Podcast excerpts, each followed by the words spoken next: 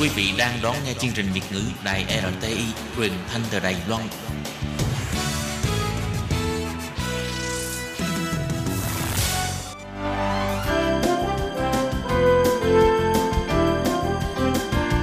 Xin mời quý vị và các bạn đến với chuyên mục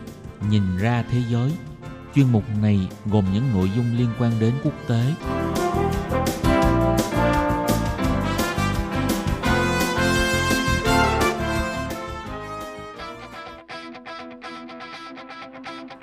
Tường Vi xin chào quý vị và các bạn. Chào mừng các bạn trở lại với chuyên mục Nhìn ra thế giới để nắm bắt được những thông tin và sự kiện chính trị quan trọng đang xảy ra khắp năm châu.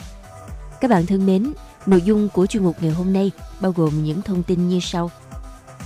Chính thức bắt đầu phiên tòa luận tội Tổng thống Donald Trump.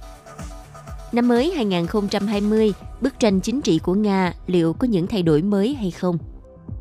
Cuối cùng là Mỹ hủy tập trận, rút ba nghìn binh sĩ sẵn sàng đối phó với Iran. Sau đây xin mời các bạn cùng theo dõi nội dung chi tiết.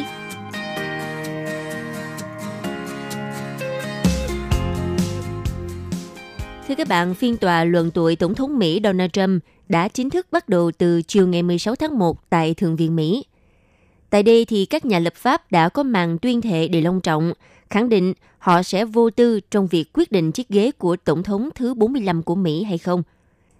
Theo đài en bê xê News, mô tả chánh án tòa án tối cao ngài John Roberts trong bộ áo choàng đen đưa tay phải lên tuyên thệ nhậm chức chủ tọa phiên tòa và thực hiện lời thề trước các thượng nghị sĩ.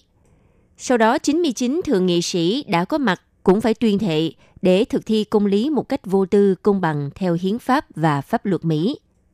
Trước đó, các nghị sĩ cho rằng ông Roberts là người luôn quyết liệt trong việc bảo vệ vai trò phi đảng phái trong ngành tư pháp Mỹ và ông này khó có thể chủ tọa phiên tòa luận tội Tổng thống Donald Trump. Trước khi diễn ra phiên tòa luận tội, Hạ viện Mỹ đã chọn ra bảy người đứng đầu các ủy ban vào vị trí công tố viên tại tòa và đọc hai điều khoản luận tội Tổng thống Donald Trump. Trong đó, Chủ tịch Ủy ban Tình báo của Hạ viện do Đảng Dân Chủ kiểm soát, ngài Adam Schiff bắt đầu đọc điều khoản luận tội, cáo buộc Tổng thống Donald Trump đã có hành động phạm tội nghiêm trọng. Ông Schiff đọc điều khoản luận tội, Tổng thống Donald Trump đã lạm dụng quyền lực của Tổng thống, trong đó có sử dụng quyền lực Tổng thống của mình để yêu cầu sự can thiệp từ một chính phủ nước ngoài, là Ukraine, để làm lợi trong cuộc bầu cử Tổng thống năm hai không hai không. Điều này gây tổn hại đến triển vọng bầu cử của một đối thủ chính trị và ảnh hưởng đến cuộc bầu cử tổng thống. Về điều khoản thứ hai là cản trở quốc hội, ông Schiff nói, Nhà Trắng đã chỉ đạo các quan chức chính quyền hiện tại và trước đây không hợp tác với các ủy ban hạ viện, trong đó có tới chín quan chức đã thách thức các trác hầu tòa từ hạ viện, kể cả quyền chánh văn phòng Nhà Trắng Mitch McConnell. Ông Schiff khẳng định, sự lạm dụng chức vụ này nhằm che đậy hành vi sai trái lặp đi lặp lại của chính Tổng thống, nắm bắt và kiểm soát quyền lực luận tội và do đó vô hiệu hóa một biện pháp bảo vệ hiến pháp quan trọng vốn được trao cho Hạ viện. Sau buổi mở màn phiên tòa ngày mười sáu tháng một, lãnh đạo Đảng Cộng Hòa chiếm đa số tại Thượng viện, ông Mitch McConnell đã trình bày các bước tiếp theo của phiên tòa. Theo đó, ông McConnell sẽ cho phép Hạ viện đến ngày mười tám tháng một và cố vấn Nhà Trắng đến trước ngày hai mươi tháng một để đưa ra các bản tóm tắt phần tranh luận tại tòa. Phiên tòa Thượng viện sẽ tiếp tục vào chiều ngày hai mươi hai tháng một sắp tới, sau ngày lễ kỷ niệm Martin Luther King. Ngay sau khi phiên khai mạc phiên tòa luận tội tại Thượng viện, Chủ tịch Hạ viện Nancy Pelosi lên tiếng nói rằng chính ông Donald Trump đã buộc Thượng viện phải làm như vậy. Bà Pelosi nói với báo giới, đó là một ngày buồn cho nước Mỹ, chúng tôi đã không còn sự lựa chọn nào khác. Hành động của Tổng thống làm suy yếu an ninh quốc gia là vi phạm lời thề của ông ấy và gây nguy hiểm sự toàn vẹn trong cuộc bầu cử. Về phía Tổng thống thì theo một quan chức trong chính quyền Tổng thống Donald Trump, Nhà Trắng hy vọng phiên tòa sẽ kéo dài trong vòng hai tuần, đồng thời cho biết thêm rằng ông McConnell có thể sử dụng quyền đa số của mình để ngăn chặn việc kêu gọi nhân chứng và nhanh chóng tiến đến cuộc bỏ phiếu xác định ông Donald Trump có bị phế truất hay không.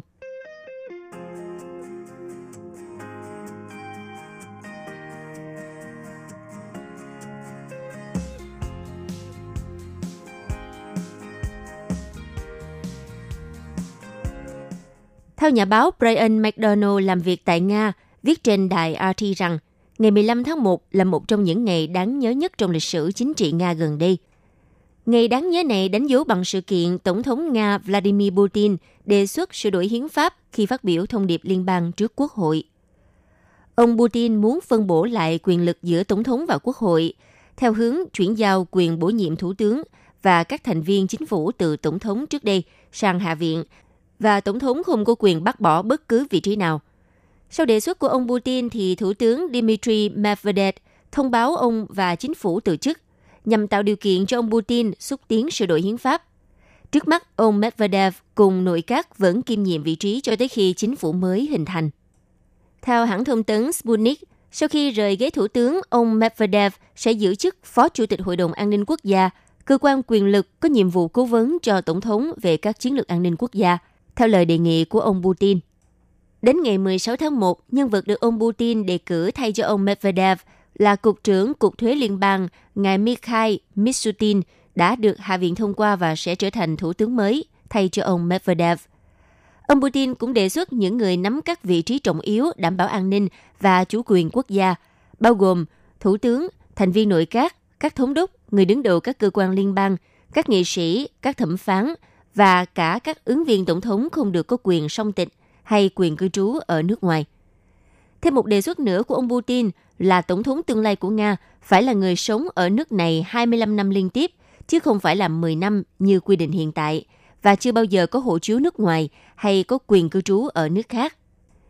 Theo nhà khoa học chính trị Dmitry Trenin, là giám đốc Trung tâm Nghiên cứu Chính sách Đối nội, Đối ngoại, Quan hệ và An ninh Quốc gia Nga,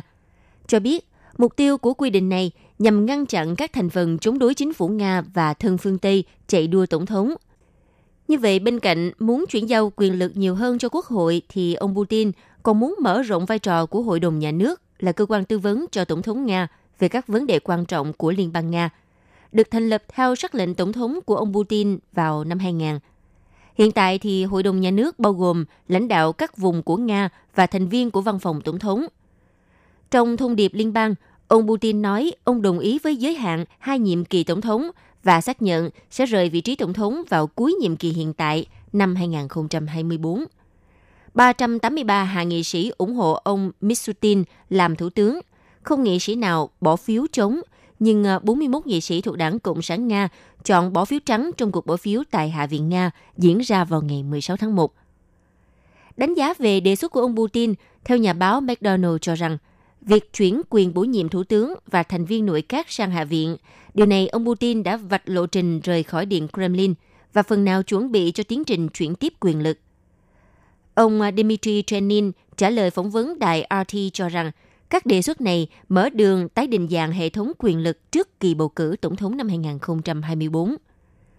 Vào ngày mười lăm tháng một vừa rồi, ông Putin cũng nhấn mạnh, Nga vẫn cần duy trì một nền Cộng hòa tổng thống mạnh. Tuy nhiên, từ các nội dung đề xuất, nhà báo McDonald nhận xét, ông Putin có thể muốn cân đối hơn quyền lực tổng thống và các nhánh quyền lực khác của nhà nước. Quyền lực và ảnh hưởng của tổng thống mới sẽ hạn chế hơn của ông Putin hiện tại. Trong khi đó, thì thủ tướng sẽ có quyền lớn hơn, độc lập hơn so với tổng thống và vai trò của quốc hội cũng sẽ tăng hơn. Bản thân của ông Medvedev lúc thông báo từ chức có nói rằng, các thay đổi này một khi được thực thi sẽ tạo ra những sự thay đổi lớn, không chỉ với một số điều khoản của hiến pháp mà cả với cán cân quyền lực nói chung. Và từ nhận định này, nhà báo McDonald cho rằng sau khi rời Điện Kremlin, khả năng ông Putin sẽ về lãnh đạo Hội đồng Nhà nước với vai trò như một cố vấn nhà nước lão làng. Ngoài ra cũng có một khả năng khác là ông Putin có khả năng sẽ quay lại với ghế thủ tướng là vị trí ông từng giữ chức giai đoạn năm hai không không tám đến hai không một hai. Như vậy, hiện tại lý lịch thủ tướng mới toanh của Nga là ông Mikhail Mishustin là như thế nào? Ông Mishustin, năm mươi ba tuổi, có hai bằng tiến sĩ về công nghệ và kinh tế. Năm một nghìn chín trăm chín mươi tám, ông được bổ nhiệm vị trí Cục Phó Cục Thuế Nhà nước Nga. Thời gian năm một nghìn chín trăm chín mươi chín tới năm hai không không bốn, ông giữ chức Thứ trưởng Bộ Thuế quan và Phí. Giai đoạn hai không không bốn đến hai không không sáu, ông là Giám đốc Cơ quan Địa chính Liên bang. Đến hai không không bảy, ông chuyển sang làm Giám đốc Cơ quan Quản lý các khu kinh tế đặc biệt. Năm hai không một không, ông giữ chức Cục trưởng Cục Thuế Liên bang Nga. Có thể nói dấu ấn của ông là tạo sự thoải mái hết sức có thể cho công dân, đặc biệt là doanh nghiệp, trong khi làm việc với cơ quan thuế cũng như công nghiệp hóa hệ thống thuế, giảm bớt độ cồng kềnh và quan liêu. So với năm hai không một không, ngân sách nhà nước Nga năm hai không một tám tăng tới hơn hai phẩy bảy mươi sáu lần. Vào năm hai không một chín, theo tờ báo Financial Times Anh Quốc, đã gọi ông Mishustin là người đánh thuế trong tương lai, với vai trò tái thiết hệ thống thuế xuất nhập khẩu của Nga để trở thành một trong những hệ thống tiên tiến và hiệu quả nhất trên thế giới. Và từ bề dày hoạt động của ông Mishustin, có thể chắc chắn một điều là thủ tướng mới của Nga là người có kinh nghiệm về lĩnh vực kinh tế. Theo nhiều nhà quan sát cả trong và ngoài nước cho rằng, việc ông Putin đề cử ông Mishustin là một bất ngờ lớn và gợi nhớ việc Tổng thống Boris Edstein tiến cử ông khi đó cũng không được nhiều người biết tới làm thủ tướng năm một nghìn chín trăm chín mươi chín.